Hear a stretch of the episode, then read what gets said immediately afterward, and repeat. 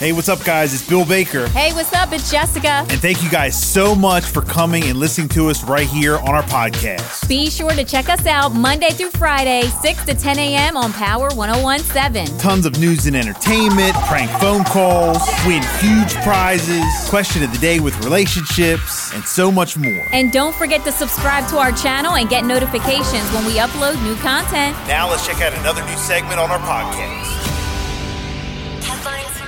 Headlines, headlines you can't get through your day without. On Power 1017. All right, Jess, what you got today? All right, so the Internal Revenue Service, the IRS, has sent Microsoft a bill for $29 billion in back taxes, hmm. plus penalties and interest.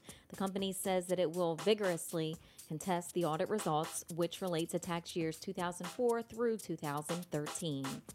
People in eight western states will be able to see a rare phenomenon in the sky this Saturday.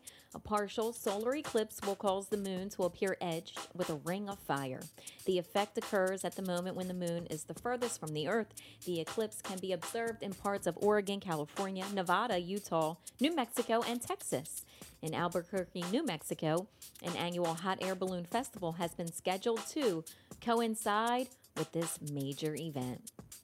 In Salisbury, the city of Salisbury has made an announcement that a portion of South Division Street will be temporarily closed today. South Division Street between Avery Street and Onley Road will be impassable from 8 a.m. until 6:30 p.m. Uh, detours will be in place, and there is a map that has been trending online, and it's pictured on the new route.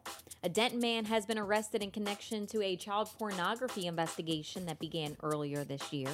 In January, the sheriff's office began investigating the possession of child sex abuse material through an internet platform that was taking place in the Denton area. Through their investigation, police identified the suspect as 25 year old Austin Duda. He was arrested on Tuesday and has now been charged with 46 counts of possession of child pornography. He is currently being held at the Caroline County Detention Center without bond. And also, the city of Salisbury has announced the hiring of Salisbury Fire Chief John Tull as the new deputy city administrator. He has served with the Salisbury Fire Department for 30 years, including 19 as a senior manager in the department and the last five as the chief. He will retire from the fire department on Thursday, November the 30th, but he says that he is humbled by this opportunity to serve as the next deputy city administrator, and it was an honor to have received the support of the city administration and the city council. Nice. So he looks forward to this next step and new chapter. Very good. Uh, you did hear that Avelo airline takeoffs is text in vacation. Let's go, guys. 302 858 5117. It's a Bill and Jessica show, Throwback Thursday. We got sports on the way.